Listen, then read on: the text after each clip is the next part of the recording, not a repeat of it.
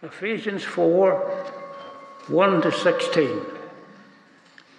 As a prisoner for the Lord, then I urge you to live a worthy, a life worthy of the calling you have received. Be completely humble and gentle, be patient, bearing with one another in love. Make every effort to keep the unity of the Spirit through the bond of peace. There is one body, one Spirit, just as they were called, one hope when they were called, one Lord, one faith, one baptism, one God, the Father of all, who is over all and through all and in all. But to each one of, us grace has been given in Christ, as Christ appropriate. This is why he said, when he ascended on high, he took his captives and gave gifts to his people. What does he descended mean? Except that he also descended to the lower earthly regions. He who descended is, is very one who descended high and all the heavens in order to fill the whole universe. So Christ gave himself himself all the apostles, the prophets, the evangelists, the pastors, the teachers, to equip his people to work of service, for work of service, so that the body of Christ may be built up until we all reach unity in the faith and in the knowledge of the Son of God and become matured, attending to the whole measures of the fulfillment of Christ. There will be no longer be infants, tossed forth and back by the waves, and blown here and there by every wind of teaching, and by the cunning and craftiness of people in their deceitful schemes.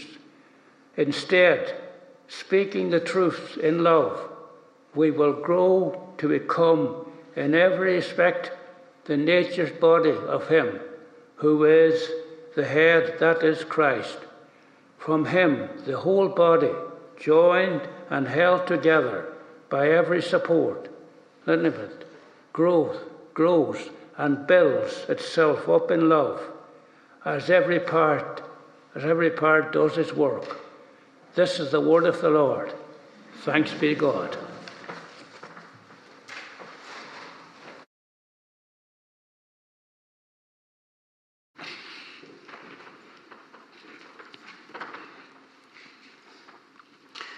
Father God, we thank you for this word this morning, and we believe there's power in your word. And so we pray that you'd pour out your spirit on Tim. We thank you for the work that he's put in to this service, and into this sermon. We pray that you'd pour your spirit upon him, bring power to your word.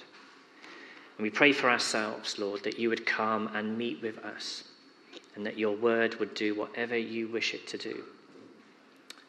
In Jesus' name, amen. Thank you, Dean. Thank you, Bob, for reading. Well, I wonder, what sort of person are you? When you get something new, do you sit down and read the instruction manual, or do you press ahead, try and figure things out, and learn on the go? Perhaps not thinking about those finer details until you've managed to work things out, and then you wonder, well, why is that not working as it should? When I got my new car quite a few years ago now, I got in the car at the dealer's and I drove it home. Well, the first thing I had to do was go and fill it up with fuel, and then I drove it home. I explored the different options as I drove. In the evening, Amanda and I had to take a friend to the A&E department, and as we walked in, I decided, well, I've got nothing with me. I'm going to take my instruction manual to my car in. And I read it through as we waited at A&E in the days when there was always long queues because people were going. It was then, when I read the instruction manual, that I realized what I'd done wrong driving the car home from the dealers.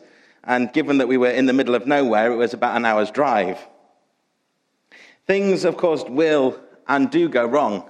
And the things that we have won't necessarily work. Technology is fantastic when it works. I have a real love hate relationship with it. I love it when it works. I hate it when it doesn't work. Particularly over this last year, believe me, there's been times I wanted to pick up my computer and throw it out the window. Of course, I didn't because it would have been an expensive mess. But there are times when things go wrong with technology, with, other, with uh, utilities, with anything that we've got when we have to go back to the instructions and see what it's meant to be. The problem can sometimes be that we can't always find the instructions. But these days, fortunately, a quick search of Google with the model number we'll bring up a PDF of your instructions if you need them. And sometimes it's worthwhile, perhaps if we've had something for a while, going back to the instructions to check that it's still working at maximum efficiency. For me and my coffee machine, that is very important, that it's always working at maximum efficiency. So, why all this about instructions and, and looking back? Well, today we move on to the second half of the letter to the churches in Ephesus. Now, this second section is quite long, and obviously we'll be spending the next few weeks exploring what Paul is saying. But essentially, what we have today is Paul reminding us of the fundamental instruction on living the Christian life. We're reminded how it began and what it was all about. And essentially, it comes down to three things meaning of the call to follow the King, the grace which has equipped us to do just that, and the unity that we have, and what must be done to guard that unity. Chapter 4 opens with Paul urging us to live a life worthy of the calling that we have received. Now, the use of the word calling here isn't about what we do, which the church seems, we, we've sort of taken it on as the church. Well, it's a vicar, teacher, pharmacist, homemaker, volunteer. It doesn't mean that in this context. It's actually something much, much simpler. It's the basic calling of the gospel itself summoning people to believe in Jesus as the risen Lord and King and to give him complete and undivided allegiance for the rest of our lives. That's the calling that Paul is talking about as we open in chapter 4. The calling language is used again in verse 4 when Paul says, Just as you were called to one hope when you were called. He brings in the hope of being a Christian that Jesus Christ has conquered death itself, and those who give him their all are assured of the same victory. That's the calling that we live up to, that we give Jesus Christ our all. And that's the calling that we live up to in our whole lives, not just on a Sunday in church, but in every moment, in every decision, in every word and every action. We need to be aware and remind ourselves of the primary call to believe in Jesus Christ.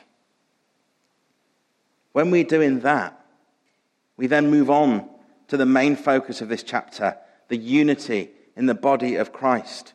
If we are all following the call to be like Christ, to give our all to Christ, unity comes.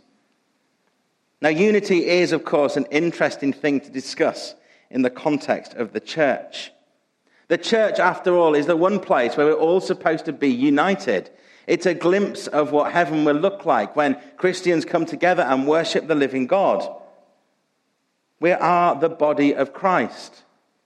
But yet, within the church, it's probably one of the few places where things often don't work that way.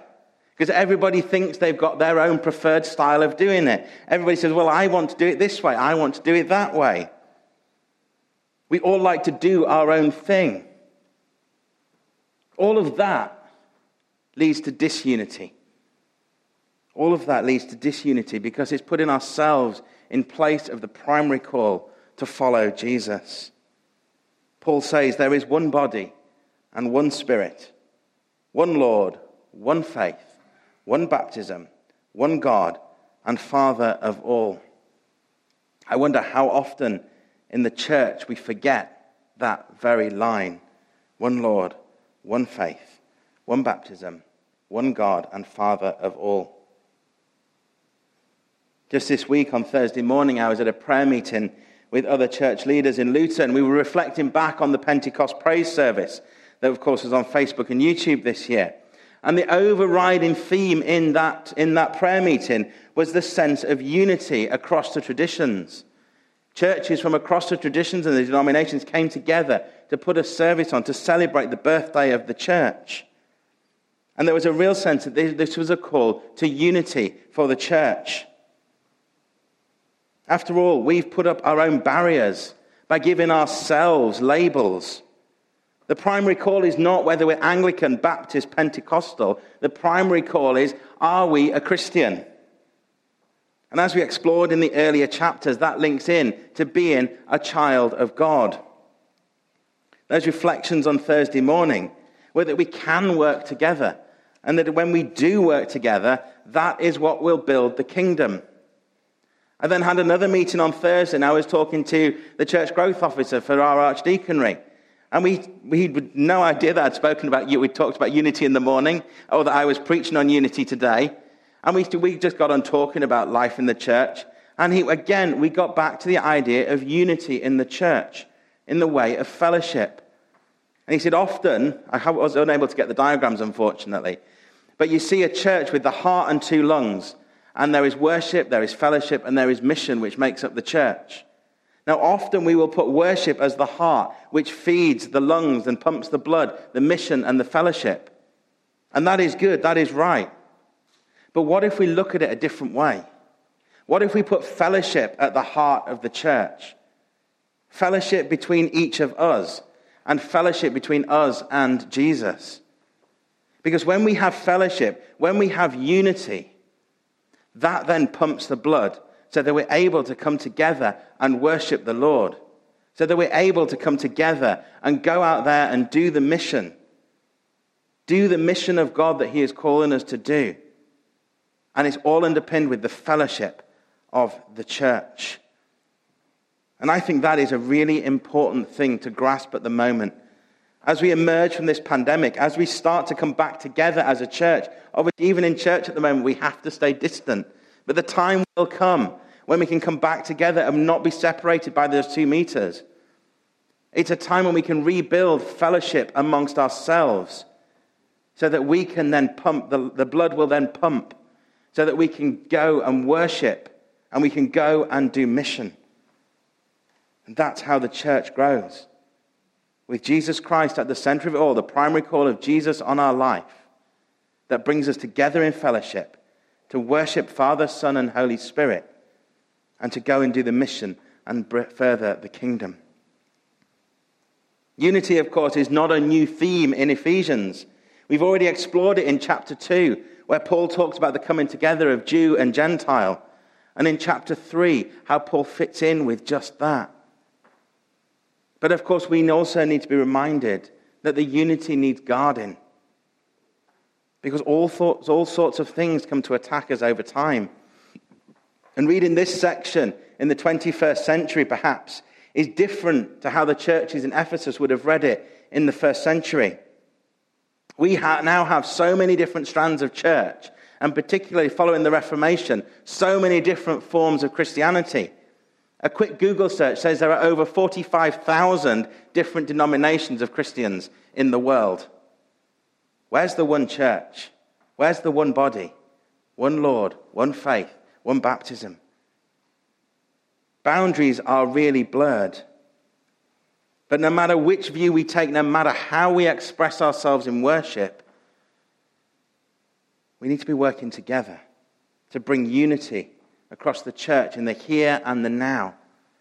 Because when we're united in the church, when that heartbeat of fellowship is pumping, we can then do the mission and worship.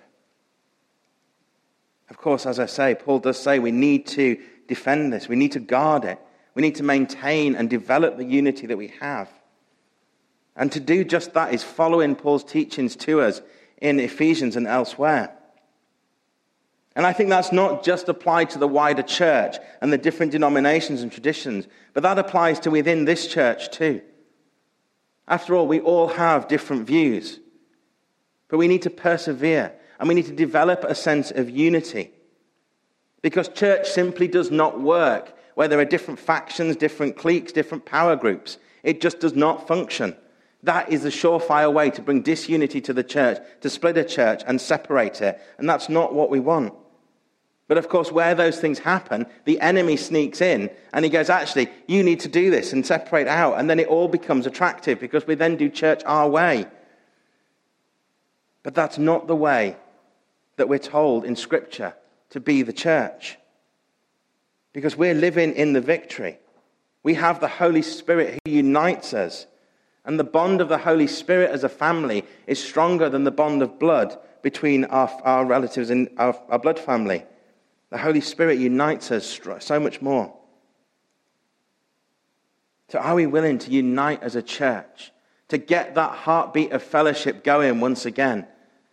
To enable us to worship the Lord God in spirit and in truth, and to enable us to go out and do the mission that we are called to do. So, how does all that work? Well, Paul talks about Jesus giving a variety of different gifts to different members of the body. And this again illustrates the point as to why it's so important to be united in fellowship. Because if we're not united with one another, we might be missing out on somebody's gift that the Lord has given them. We might be thinking, well, we really need a person that can do this. Well, they might be sat right in our church, but just be afraid to step forward and say, well, I've got that gift. If there's not unity in the church, people will not step forward. If we decide to put ourselves forward for everything when we're not gifted in that area, that is exactly the same issue arises. Because it leads to disunity. It leads to people who have the gifts feeling that they're not able to stand up and offer themselves. And this is where the next part of the reading from today comes in about spiritual maturity. Because we all need to develop in our spiritual lives to become more mature. That's what Paul tells us. And as we become more mature, we then realize well, is it the right time to step back from this ministry so that somebody else can be raised up? Or could I start a different ministry and leave that one behind? We need to be aware of those times when the Lord says, actually, this has come to an end and it's time to start something new. Are we mature enough to be able to say, well, actually, I'm going to step back from that now? I'm going to let somebody else be raised up. Or I'm going to step back from that because actually I think the Lord's calling me to do this instead. As I've said before, no one in a church is indispensable. If we were to all disappear after today and never set foot in this church again, this church would carry on. The church of Jesus Christ would carry on. It's when we understand that when we can then look back to what Paul says about the apostles, the prophets, the evangelists, the pastors, and the teachers. They're one of the gift lists that Paul talks about. But even before he mentions that, he talks about the grace of God, the grace that is given to us. And we get the quote from Psalm 68 18 which Tom Wright explains as it's, it's a biblical setting for what is to come, for what Paul is about to write about. Because Paul writes about Jesus going up and coming down. And then we get perhaps one of the most puzzling verses in the entire letter, Ephesians 4, verse 9. He who ascends and goes up and comes down. But that's likely referring to the gift of the Holy Spirit. Because as Jesus ascends, Jesus needed to ascend for the Holy Spirit to descend. Jesus needed to ascend on Ascension Day for Pentecost to happen and the pouring out of the Holy Spirit. That, the pouring out of the Holy Spirit, how the church then becomes alive. It's how the church comes into the fullness of Christ because the, the presence of Christ lives in each of us by the power of the Holy Spirit. And it's the Holy Spirit that forms us and unites us as the body of Christ. It is, of course, a deep mystery. And in some ways, it links back to that wonderful prayer at the end of chapter 3. But perhaps we need a significant growth in knowledge, love, and power that was spoken of by Paul in, uh, in, in chapter 3. But the practical point here is that we are all, of course, different. We all have different gifts. We all worship in different ways. We all express ourselves differently. But through all of that, there is a wonderful unity Because as we come together, we form the body of Christ here on earth. And no matter how different we are, we still gather on a Sunday to worship the same Jesus. He's a Savior for me and He's a Savior for you. We still gather and we experience the Holy Spirit in very different ways, but the Holy Spirit is with us. The Spirit lives in each of us. And that's how we maintain that unity with one another. And that's how we live up to the calling to be gospel centered. So, in many ways, this passage is like a mini instruction manual on how to live and how to get the maximum efficiency as a disciple of Jesus Christ. But of course, we do need to look at our spiritual maturity. As Paul mentions about the babies and the ships, a baby can't help but be a baby. It takes time to grow up. And the same is true in our Christian lives. We can't jump from not knowing Jesus to receiving Jesus to suddenly being a mature Christian. It just doesn't work that way. Of course, we all go at different speeds. As in life, we all mature at different, different speeds. And we do the same as Christians. And we'll grow in some areas quicker than others. And that's fine. Maturity in Christ can be swift, but it can take a long time. But Paul shows us how it happens through what God has given the church to make it happen. Because as we know, without maturity in our own lives, we can be vulnerable to all sorts of different things. There's probably a reason why early on in life we were told as children don't accept sweets from a stranger, don't put your finger in the electric socket, don't touch that pan, it's hot. All those things that we were told that we had to learn. Well, as a Christian, if we're not mature in our faith, we'll be susceptible to those same vulnerabilities. Of course, there won't be a hot pan, but we'll be more susceptible to the enemy coming and trying to pull us away. In Paul's time, new Christians were, were vulnerable in the same way as they are now. But that's where the call is to be gospel centered, to come back to the Bible, to come back to the instruction manual. I once heard the Bible described as the basic information before leaving earth. It's our instruction manual as to how to live as a disciple of Jesus. Because the world is full of people out there who are looking to exploit us. What's the latest thing? A text message you received on your phone. Click this link and pay £1.9 to receive your parcel. And then you find your bank account emptied.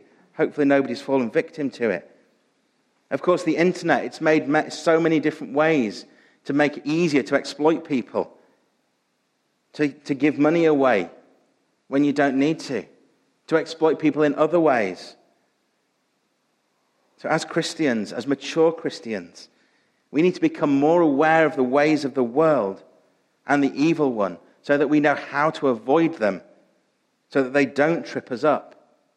So that when those temptations come, when perhaps something looks too good to be true, we're able to say, actually, Lord, is that the right thing?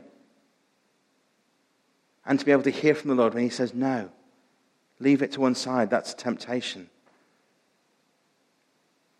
The more mature we get in our faith, the more we recognize these tricks of the enemy, and the more we can name them for what they truly are and resist them. And that's where the family and the unity of church come in, because we will all be at different stages of our Christian faith. And as a family, we look out for one another. So if one person falls away, we go and look for them and we seek them.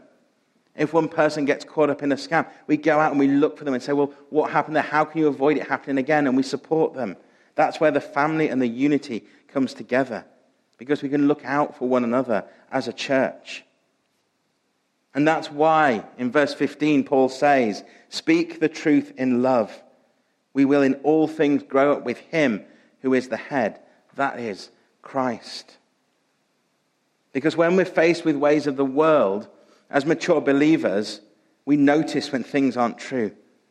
We notice when things aren't there to help us. Because we know that Jesus is the way, the truth, and the life. So we grow up to recognize Christ in us and all that he is doing through us. And that goes back to the point again about being a united church. Because each and every one of us, whether we're in the building, whether we're at home watching the stream, whether we're not able to be together today for whatever reason, bring something unique. They bring something unique to the church because we each have our own calling from God, for which He has equipped us, to which He has equipped us to play our part in the role of the church. As the passage ends, it refers to the whole body of Christ and each member playing their part. That brings us back to verse 11. It's a little bit back to front, but it brings us back to verse 11 where Paul lists the different ministries. Of course, they're not exhaustive. The apostle, the prophet, the evangelist, the pastor, and the teacher. They're not highlighted to be as special people. It's actually quite the opposite. Certain people have special roles in the church to enable the whole church to grow, to enable every Christian to be equipped for service, to fulfill their calling. That's why it's so important for us to discover and discern what our gifts are so that we can be equipped in our own calling, which is unique to each of us. In verse 12, Paul indicates that the point of God calling people into these roles is to build the whole body up to be effective for mission and to build the kingdom. It comes back again to that image of the heartbeat of fellowship, pumping the blood into the worship and the mission of the church. Of course, we know that list isn't exhaustive. We know that Paul has other lists elsewhere. But those five roles that are highlighted were crucial to the establishing of the first generation of the church. They are also important in the 21st century church, too. And perhaps even more so at the moment as we emerge from lockdown and hopefully the pandemic. As society looks to reopen and rebuild, it's time for us to reimagine what church can be and how it looks. It's time for us to reimagine what we can achieve with what we already have in the church with however many gifts are in this church right now. What can we achieve with that? It's time for us to reimagine. And it's time for us to reimagine what we can achieve as Jesus grows the church. We, of course, need to grow in maturity. We need to grow in unity. But to do so, we have to discover the gifts that God has given us to help this take place. Each and every one of us sat here today, sat at home on the stream, has a part to play in the church as we reopen and reemerge. So I just want to ask you this morning are you ready? Amen.